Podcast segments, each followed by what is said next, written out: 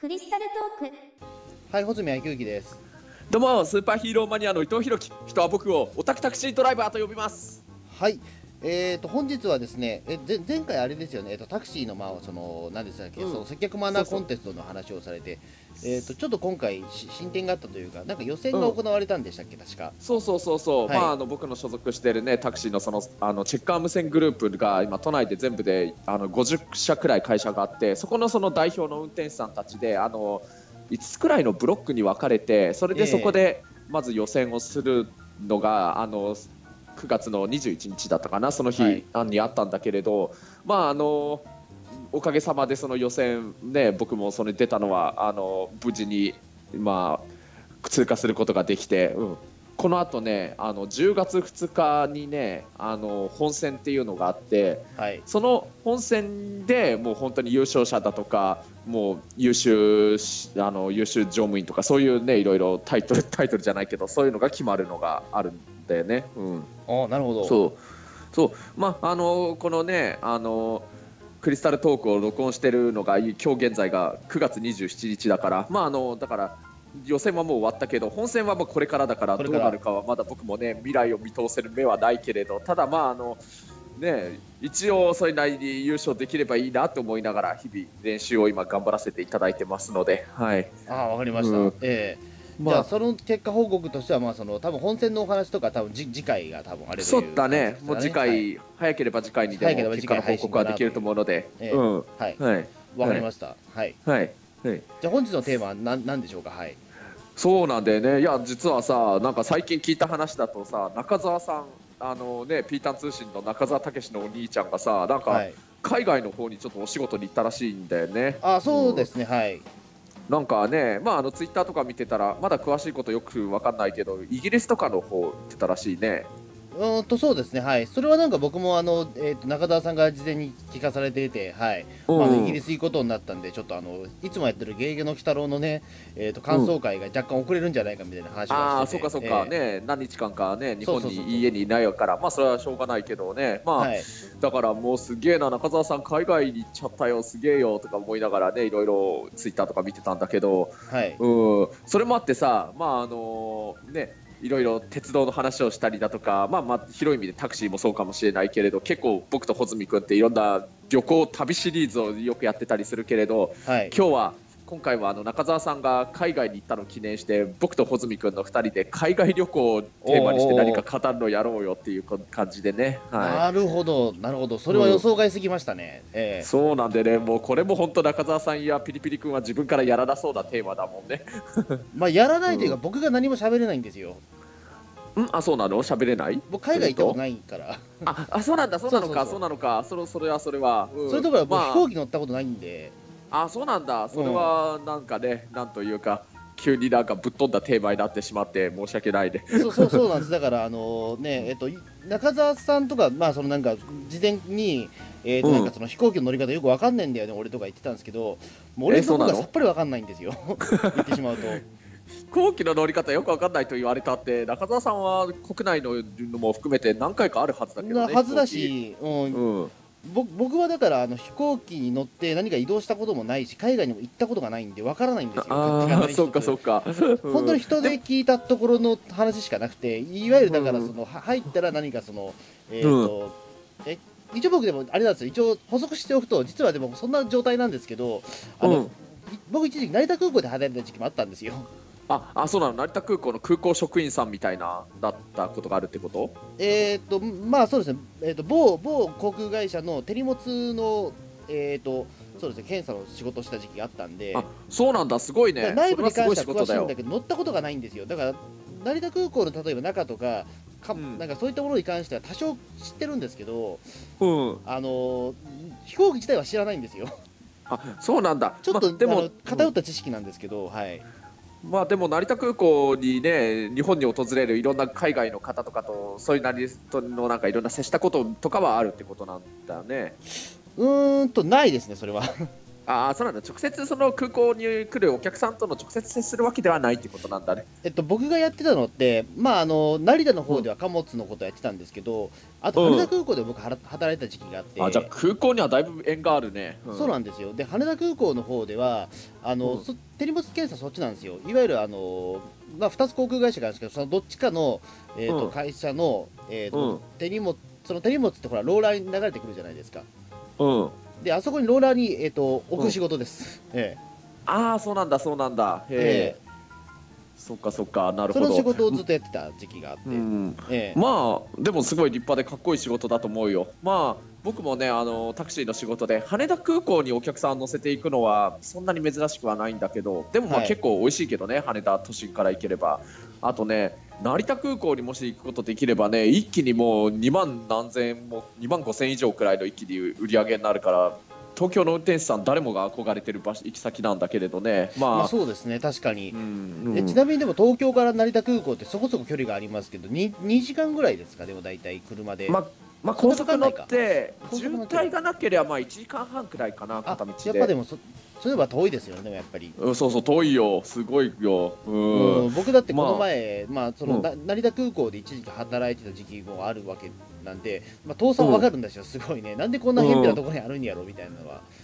羽田が比較的ね都心からも行きやすいといったところでまあ多分他の国に比べるとだいぶ離れてるのかもしれないですけど、うんなんか日本にね来る海外の人がやっぱりなんであの東京の空港まあ海外の人からしてみたらね東日本の空港東京の空港って成田空港ってなっちゃうだろうから当時は。だからなんでこんなに東京の都心から離れている場所に空港があるんだって結構そこはね不便に思った人は多いらしいっていう話は聞いてね、うん、まあ実際そうですよね、まあうん。まあ、それもあって、まあ、もう7、8年前くらいかな、まあ、羽田空港もね、今、国際線ができたけれどもね、うん。うんまあ、それもあって、今、東京には、東京、まあ、成田空港は厳密に言うと千葉だけど、千葉だけど、まあまあねでもね、東京国際空港だからいいんじゃないですかね。うん、新東京国際空港っていうからね、まあ一応今東京には2つ空港があってね、まあ結構ね今空港がテーマみたいな話になっちゃってるけどね、え羽田 空港はちょくちょくタクシーで行くよっていう話で、えまあはいそれでさその穂積君はその、まあ、まあ外国に行ったことはないにしても例えばあの旅行で行ってみたい海外の国とかはあるわけだもんね。あーまあそれは国内以外ではあんまり考えたことは確かにないんですけど、まあ、ないことはないかもしれないですね。うん、まあね行ったことなくても例えばこの国行ってみたいなとかそういう話はできたらいいかもしれないね。ああうん。そうですね。ううんんざっくり言うとどこ行きたいかなと思った時にうん。あのあれなんですよね。えっ、とば万博あの愛知万博に僕結構1週間ぐらい行ってた時期があって。ああそっか。あのそこで一番なんかその、いうん。この国行ってみたいなと急激に感じていたのがインドネシアとかそっちの国でしたね。ああそうか。インドネシアか。はいはいはいあの比較的なんかその、えっ、とななんていうんですかね見るものがそのて具体的にはもう10年以上前の話なんでわわ忘れちゃったんですけど、うん。あのその置物とかが比較的面白い形をしてたんでうん。なんかこういうのとか見てたら面白いんじゃないかなっていうのはなんか思ってたりとか。うん。えー、とだから、まあ。なんかあとはね、えーとどこだろう、あとは、うん。う意外とアメリカとかそっちの方は興味がないんですけど、ああそっか。うんイギリス、まあ、それこそイギリスとかドイツとか、そっちの方はなんかね、あの行ってみたいヨーロッパなっていうのがあります。ヨーロッパ。系はちょっと興味はありますね。うん、本当、まあ、ちなみにドイツは。ドイツはでもあ確かにそうですね。あの、うちのおじいちゃんがドイツに結構行くの好きでして、あそうなんだ。えーまああのうん。い医者だったんで、まあ、そのドイツ語読あめるんで。そうだよね、えーそうそうそう、まああのね、今の医者お医者さんの病院の用語って結構ドイツ語から来てる、ね、医療用語って多いもんね。うん。そうで昔の医者なんで、まあ、ドイツ語もよ読めるんであのすごいね。比較的ドイツはよく行ってたみたいで、ええ。うんうん。あの結構そのお土産話とか聞くの好きだったんで、うん。ちょっとドイツはちょっと行ってみたいなというのは、まあ、僕はドイツ語読めないんですけど一切、ええ。うんそうかそうか。まあねそのまずインドネシアでいうとそれこそ中澤さんのお知り合いの人で、まあ、ウルトラマンとか怪獣の映画撮ってる岡秀樹監督がああのなんか石ノ森プロと共同で作ったガルーダの戦士ビマっていう、ええ。インドネシアの特撮ヒーローでそれの監督やるためになんか1年近くくらいインドネシア行ってたって話聞くもんね。うん。そうですね。中田さんは結局なんかタイミング合わず行けなかったみたいな。そうど中澤さんも行くかもしれないって話にはなってたから。だからなんかそれもあってなんかインドネシアの話はちょくちょく中澤さんを通して耳に入ってきてたりとかはしてたよね。うん。まあ、あとはそういう一般的なあの話でもインドネシアってあのバリ島っていうすごいなんか人気のあるあのリゾート地があるみたいだからね。はい。うん。そうそう。まあインドネシアそうだね。僕もご縁があればい行ってみたいなと思うところの一つかもしれないし。でねあのドイツドイツで言うとねあのね、まあ、ちなみに少し僕の方の話もするとあのね、僕もそのまずねあの小学校2年生の時にね家族旅行でハワイに行ったことはあるんだよね。はい。うん。あの家族旅行でそうそう、うん、まあまあそれなりにすごい楽しかった記憶があるけれどいわゆるあの一番メインのところホノルルのあたりのビーチなんだけれど、はい。うん、でねそれより前にねえっ、とねあれはどうやら86年のなんかお正月冬くらいの時期って聞いてたから多分僕が1歳くらいの赤ちゃんの時でね全然だから記憶ないんだけれどあのねタイに行ってたことがあるらしいの。家族旅行でこれも。まああの僕のそのね今もう亡くなったけどあの祖母がねまあやっぱりすごいあの仏教のすごい熱心な人だったから、ええ。仏様の。タイって結構そういう仏教のやっぱり本部がある場所とかそういうのもあってねなんかね僕のその母親がねなんか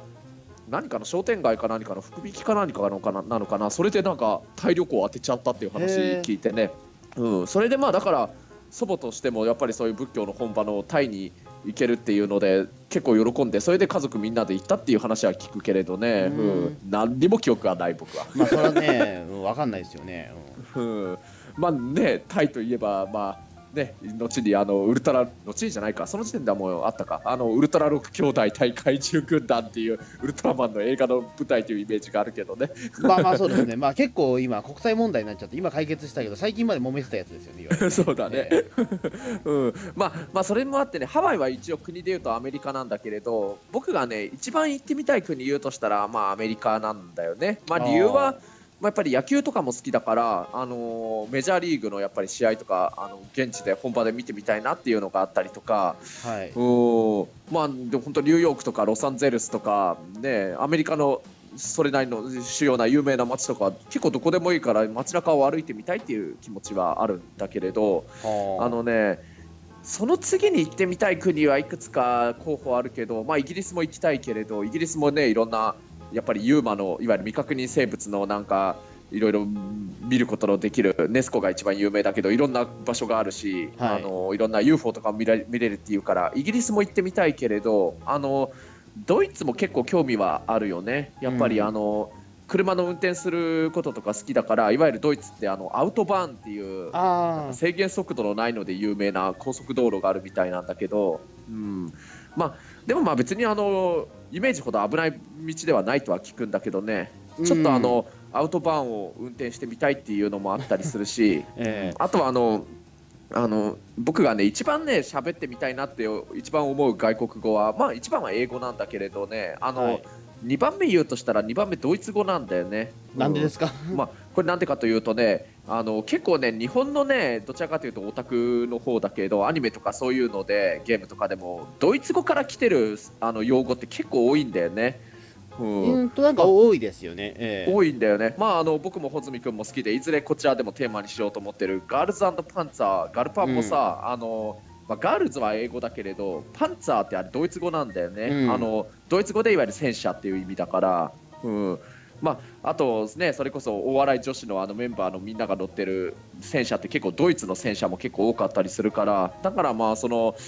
まあ、これは決して、ね、いい歴史ではないとは思うんだけどあの第二次世界大戦の例えばナチスだとかそういうちょっと歴史の勉強も含めて結構ドイドイツのこととかは結構興味はある実際。まあそうですね。だから現実まあ日独の同盟があったからね。そこはやっぱりうん。もともと結びつきはね強い国ではありますから。そうなんだよね、うん。まああのね、日本人もそういうドイツ語の結構響きが好きな日本、まあ、オタクで多いけどそういう人もいるしあとドイツでも結構日本の漫画とかアニメとかが好きっていう話はちょっと聞くからね、うん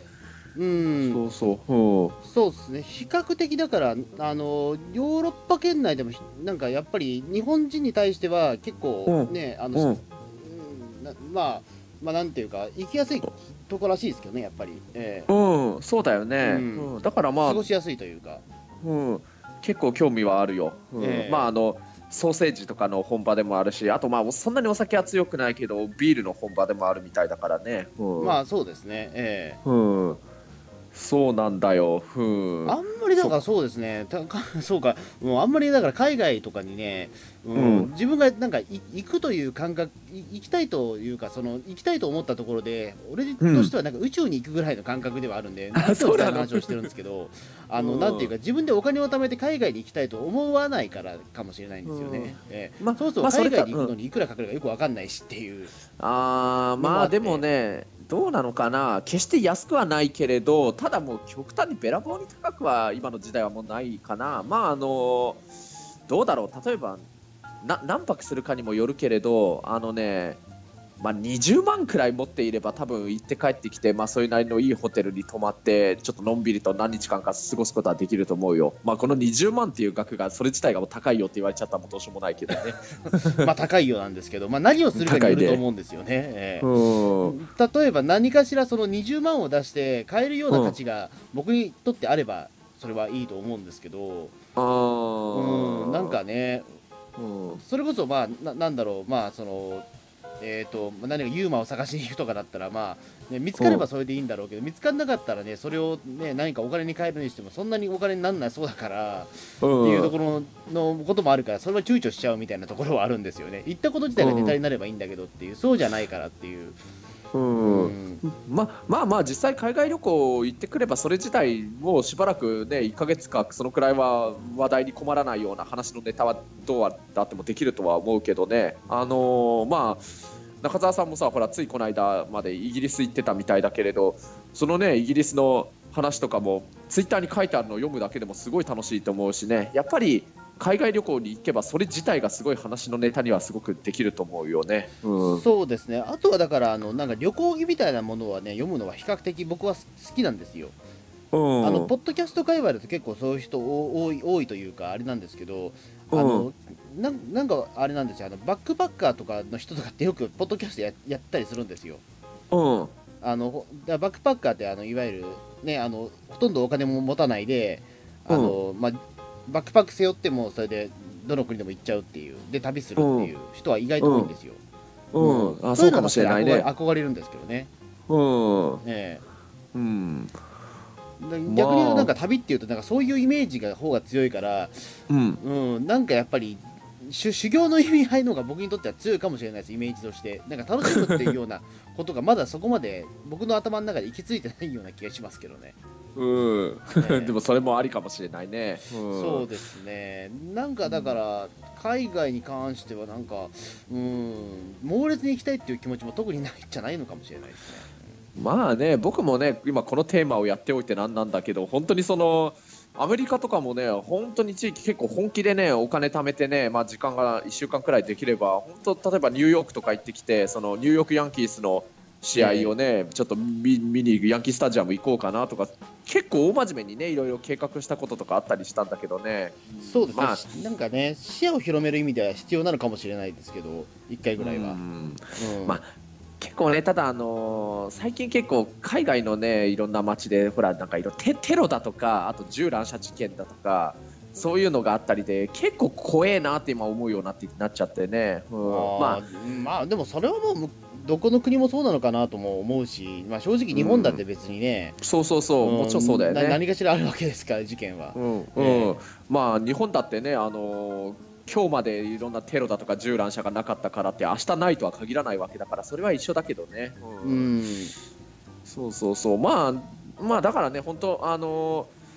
最近だから実はなんか日本国内のいろんな良さもなんかいろいろ気づいてきたなっていうのもあって前ほどあの海外旅行ちょっと行ってみたいなっていう気持ち少し弱まってはいるんだけれどただね、まあ、ただあの中澤さんがそのイギリス行ったっていう話は聞いたのはすごい羨ましいと思ったからね正直、うん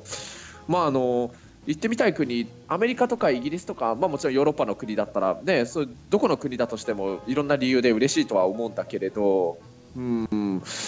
まあだから本当行ける行ける、ね、機会とかあるなら行ってみたいという気持ちは多分永遠になくならないような気がするの。ううん。んまあそうですね。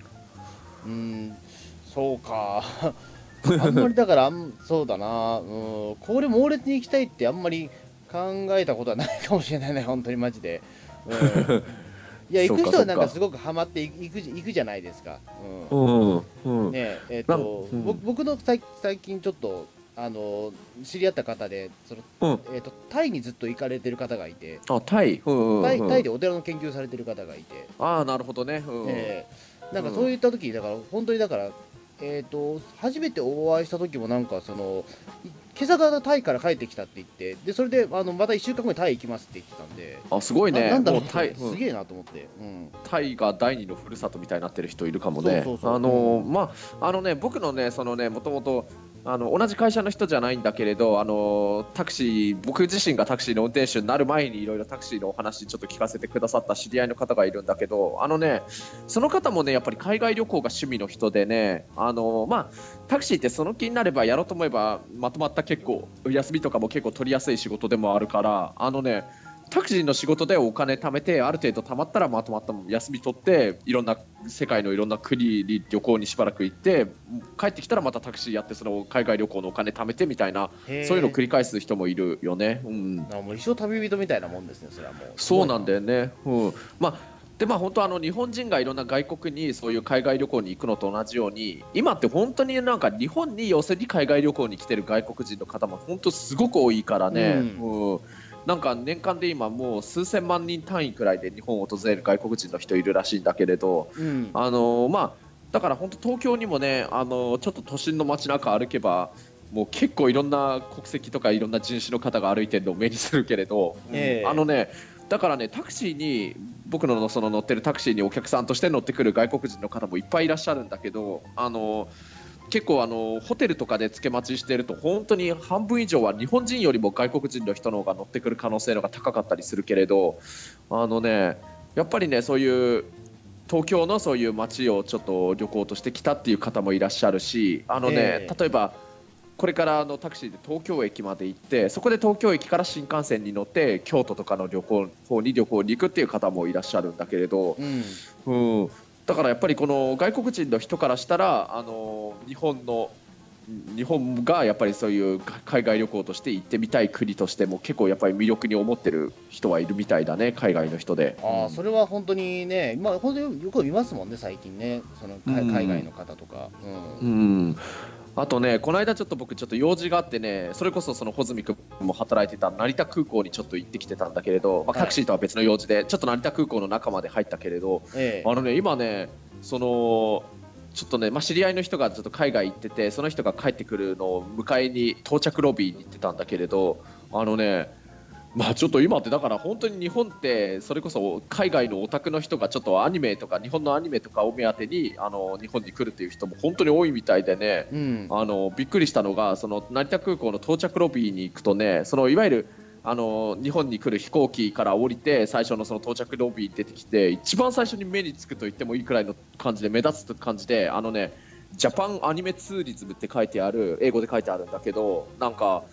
要するに日本のなんかアニメのそういう聖地をなんかツアーで回ろうみたいなそういうキャンペーンのなんか看板みたいなのが置いてあってね。あのそうそうそう。まあえ英語英語で書いてある横であの日本のアニメのキャラクターの絵が描かれてるんだけど、まあ、あのソードアートオンラインっていうなんかアニメのキャラクターの絵が描いてあったけれど、うん。ええ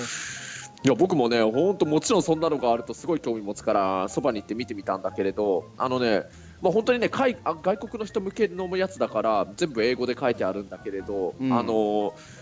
それこそその日本全国のいろんなアニメ日本のアニメのそういう舞台になっているなんか場所が紹介されてて本当にだからあの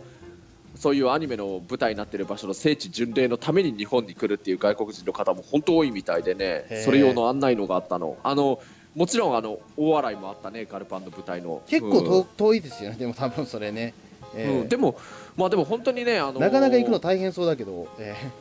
でもまあ関西とかの場所とかを紹介してるのもあったりだとか、ええ。うんあの北陸とかのもあったし多分ね北海道とか九州とかも多分あったと思うよ、うん。ええ。えあでもそれでもやっぱり行く行く方お多いんですね。うん。多いのかもしれないね。本当に。まああの多少国にもよるかもしれないけれど、まあ、本当にでも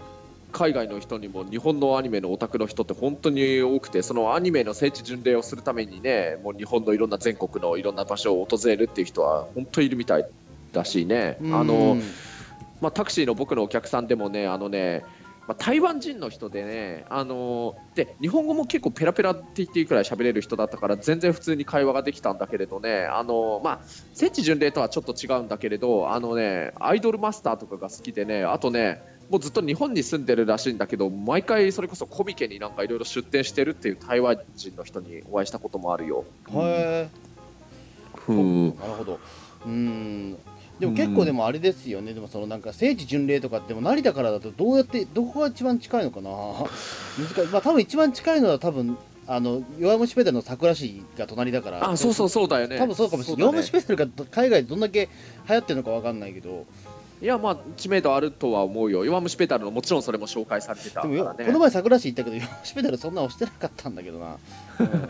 どうかな、まあ、弱虫ペダル、あと箱根とかもそれこそね、聖地のイメージあるかもしれないかな。これ遠いやないですか成田からすごい、ええ。うん、いやでもまあそれでもそれ言うとねあの外国人の人は何かしら使っていくんだと思うよ。あの箱根ではもちろんやっぱりエヴァの「エヴァンゲリオン」の紹介もしてたしね、うん。そっか箱根ってでも結局ねさ成田ってやっぱり交通網があんま良くないから結局上野上野と通るしかないから。あまあ、成田エクスプレス乗って東京駅とか一行け番早いのはるけどね。多分上上野ですよね多分ねそのあまあそうだね。うんまあスカイライナーとの三つ星カラーズしかないな。ええうん。まあ、東京駅さえ出られればもうそこからは各地にいろんなとこ行けるだろうからね、まああのええ。北の方だったら上野でもいいと思うしね、うん。ええそうそう、うん。まあ、あの箱根とかだったらねあの例えば東京までとりあえず出たら新幹線で小田原まで行ったりだとか、うん。まあ、新宿まで出てロマンスカーでもいいかもしれないしね、まあ、もう多分ね本気でそういう聖地巡礼しようとしてる外国人の人はいろんな移動の仕方とかも多分いろいろ調べてるんだとは思うよね。そうですね、まあでもそうか、うん。それやっぱりに、まあ、日本が結構交通網とか優れてるからやっぱりそういうことができるんでしょうねやっぱり、そうだよね、うん、本当そのいわゆるまあ聖地巡礼ってね概念を海外の人はそういうのあるのかどうかわかんないけどね、まあ、聖地巡礼自体はもともとこれ言葉の本来の意味ってあのイスラム教のああいうなんだとかな、メッカだとかええ。エルサレムとかああいう本部の方になんか巡礼に行くことを日本語で聖地巡礼って言ってたのが転じてそういうアニメとか映画の舞台に訪ねるっていうふうに変わったらしいけど、例えばそのわかんない知らないだけかもしれないけど例えばアメリカ人の人がそういうハリウッドのなんか映画の舞台になった場所へいわゆるそれで聖地巡礼で訪れるっていう文化があるのかどうかちょっとわかんないもんね。うんあなんかでも、まあ、例えば日本人がその例えば三国志好きの方が例えば中国行った時とかって、まあうんその見見るものがいわゆるその三国志ってまあすごくもう歴史も長いし、うんねあの広大な話なんで、あのなんか諸葛亮孔明が座座ったかもしれない石に行くのに半日かかったりとか丸一日かかったりとかするらしいですよ。まあそれこそ中国は広いからね。そうそうそうそう、うん、そのレベルじゃないですからね。でもそうね。うん。うん。比較的だってそれなんか例えば関ヶ原の合戦の場所とか行ったらまあ行きたいと思ったらまあお金はかかるけどすぐ行けるじゃないですか。日本で。あればうん。ね、そうだね、ね新幹線乗ればすぐ。うん。うん。まあだからやっぱり聖地巡礼のためにしかも外国まで行くっていう人はやっぱそういうもんなんだよね。遠くても行きたいんだよねきっと。うん、うん、そうか。なるほどなうん、なんかもう一つぐらいなんかちゃんと出し出しておきたいな行きたい場所とか猛烈に行きたい場所出しておきたいななんか、う んインドネシアとドイツと。うん、なんでそんな渋いところというか。いやなんかやっぱまあ渋くはないけど。だからねアメリカとかって行くの怖いなっていう感じがしちゃうというかね。あーやっぱりその銃乱射とかやっぱり普通の人も銃とか持ってるんだよなって考えるとちょっと怖いかな。うん、いやいやなんかわわかんないですけどあのうん、なんかお感覚としてなんか日本の3倍ぐらいの大きさがありそうな気がしてすべてのものが、ああまあねそれは国土は多分3倍以上もっと広いよ。あのアメリカの例えばロサンゼルスとかのあるあのカリフォルニア州だけで日本の国土全体より広いらしいからね、うん、なんかそうなんですよ。ねだからあのじ自分のなんか今今まで使ってるなんかねえうん。ーとなんかスなんかスマホでも何でもいいですけどそういうものが全部なんか2倍ぐらいの大きさになってんじゃないかみたいな。あそれはねんな飛び飛んだったようそな。なんか気気がしちゃうような気がして、ええ。いやー例えばだってあーそうか穂積君 iPhone も持ってるもんねあの、え。iPhone の、ね、本社のアップル社ってあアメリカだと思うけど多分使ってるどの国の人も使ってる iPhone は僕たちの使ってるのと全く同じ大きさで。うん。別にあのアメリカ人別に何も巨人が住んでるわけじゃないから俺そんな感覚すらしちゃうんですけどなんか、うん。まあまあ、確かに平均の身長はそれは単純に日本人よりもやっぱりでっかい人はいるそれはいるけどでも本当いわゆるそんな2メートル超えるとか3メートル超えるとかあんな進撃の巨人に出てくるようなあんな巨人とかがいるわけではないよ。普通の人間だよ。うん。だからそれ僕うん沖縄とかも行ったことがないんでマジでだってうん。僕はあの中学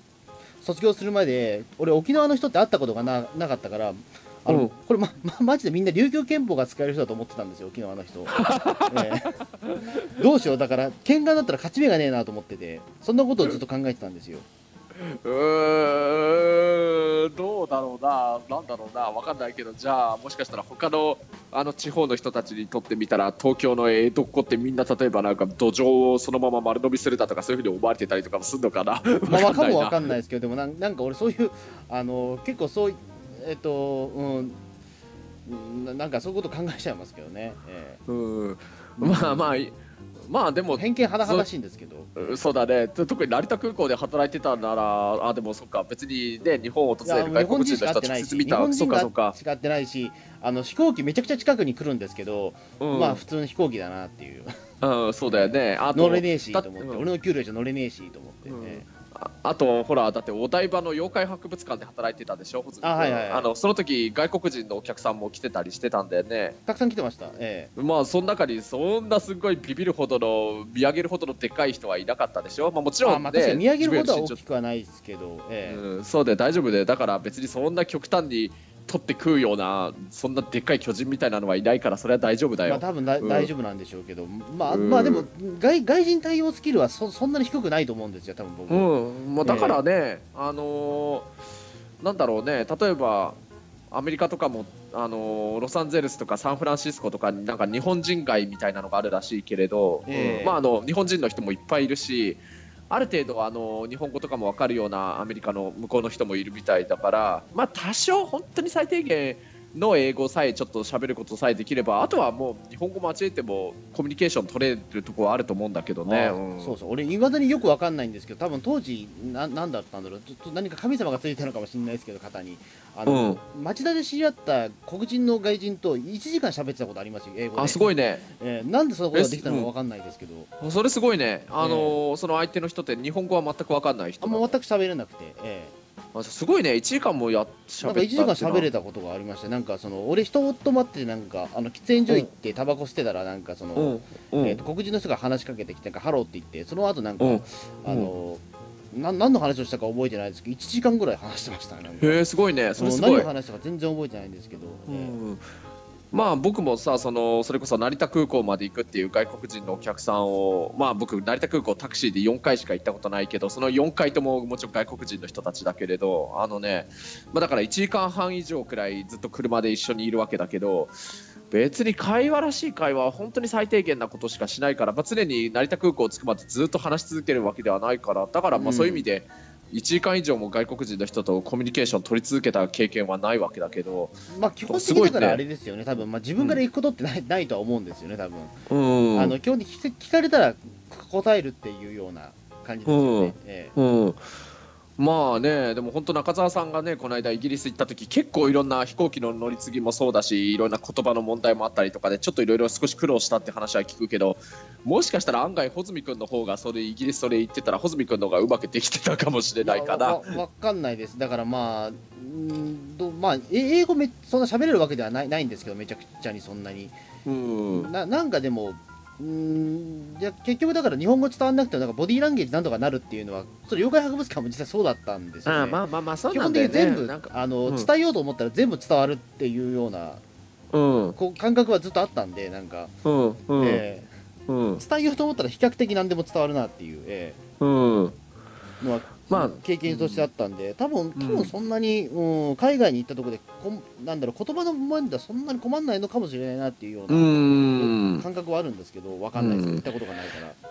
まあね、まあ、例えば日本人が自分しかいなかったら、やっぱりね、まあどうしても不安になっちゃう、それはあるよね。うん。ええ。あの例えば本当に連れの人がいたりだとか、一番いいの、例えば通訳してくれる人がいたりしても、例えばもう本当にどうしてもこれは伝わらないっていうのじゃなければ、極力ちょっと自力でちょっと向こうの現地の人とコミュニケーション取ってみるとかそういうのできればいいかもしれないね。うん、そうですね。確かにそこがねうん、うん、なんかうん。まあそれもあるけどまあ確かにまあそんなに行きたいと思わないなでも海外。やっぱり、えー、まあまあ僕もね本当にね、さっきも言ったように行けるチャンスがあるなら多分どこの国、まあ、どこの国は言い過ぎだけど、まあ、アメリカとかヨーロッパとかでそれなりのいろいろ有名な国だったらちょっと心から行ってみたいと思うだろうけどでも今はもう、ね、日本国内にもいろんな魅力があるなっていう気持ちにはなってきてるんだよね。こういうテーマしといてなんだけど。そうそうなんですよね、うん、うん、なんかねうん、うん。うん。まあ、海外が海外は、うんまあ、もしかしたらでもまあなんか何かのきっかけで行くかもしれないけども、え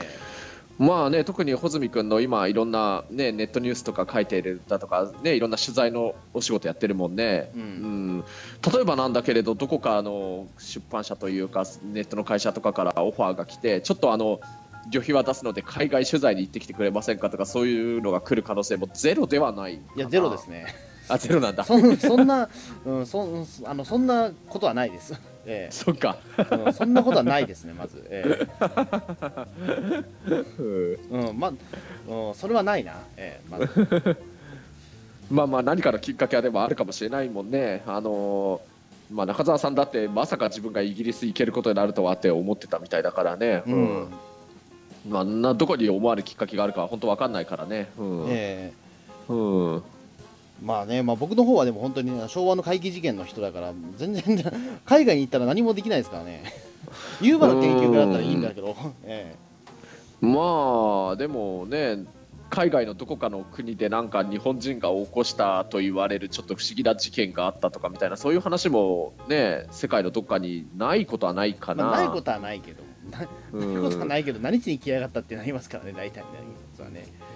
だってね、例えば本当にその日本国内でも言われんだから、それ。そうそう、日本国内でもね、穂積君のツイッター見てたら言われるのに、そりゃそうだよね。えー、海外何しに来やがったって、絶対国際問題になりますからね。えー、うん、まあね、怪奇事件ではもないけど、昭和の事件っていう言い方で言うなら、例えば本当、それこそドイツで言うなら、なんだろうな、ドイツのああいう、あのアウシュピッツとかのああいう、なんていうのあの収容所とか、うん、あそこであった虐殺とかも事件といえば事件かもしれないしね、まあ、それわざわざでも日本人のジャーナリストが言ったって言ったら多分あんまり深いすぎると殺されますよ。まあそうだね。あんまりいい意味では見られないかもしれないね、うん、まああの日本には関係ないけど怪奇事件で言うならこれだから本当に日本であったら間違いなく穂積君のターゲットの中になってたと思うけどほらあのイギリスだけどイギリスでほら切り裂きジャックって事件あったでしょ、あのなんか分かんないけど売春婦だけが襲われて惨殺されてでも犯人が分からないっていう、うん、あれがさもし日本であったら間違いなくこれ穂積君のね対象のやつになるもんね、うん。まあ、切り裂きジャック自体はでもあれなんですよ。あの日本でも実は当時報告あの報じられてるんですね新聞でもねあうん。だだから比較的切り裂きジャックの事件自体は明治の人でも実は日本人は知ってたんですよねあれ。うん、うん、そっか。で似たような事件は、えーとまあ、模倣犯みたいなものは出なかったんですけど、まあ、それからしばらく経って昭和に1件ねあの昭和の切り裂きジャック名乗った人が出たりとか、そういうことあります、日本で？日本であるんですよね、えー、うんまあまあ、そこまで被害者としては出さなかったですけど、えーまあでも本当、穂積君がそういう事件、日本国内の調べ尽くしたら、もうちょっといよいよ本場のって言ったら変だけど、本場の切り裂きジャック、ちょっと調べにイギリス行ってみようかなっていう気持ちになったりしてね。うん、んまあね、まあい、いつかはね、そういうことはやりたいかもしれないですけども、なんか。えー、うん。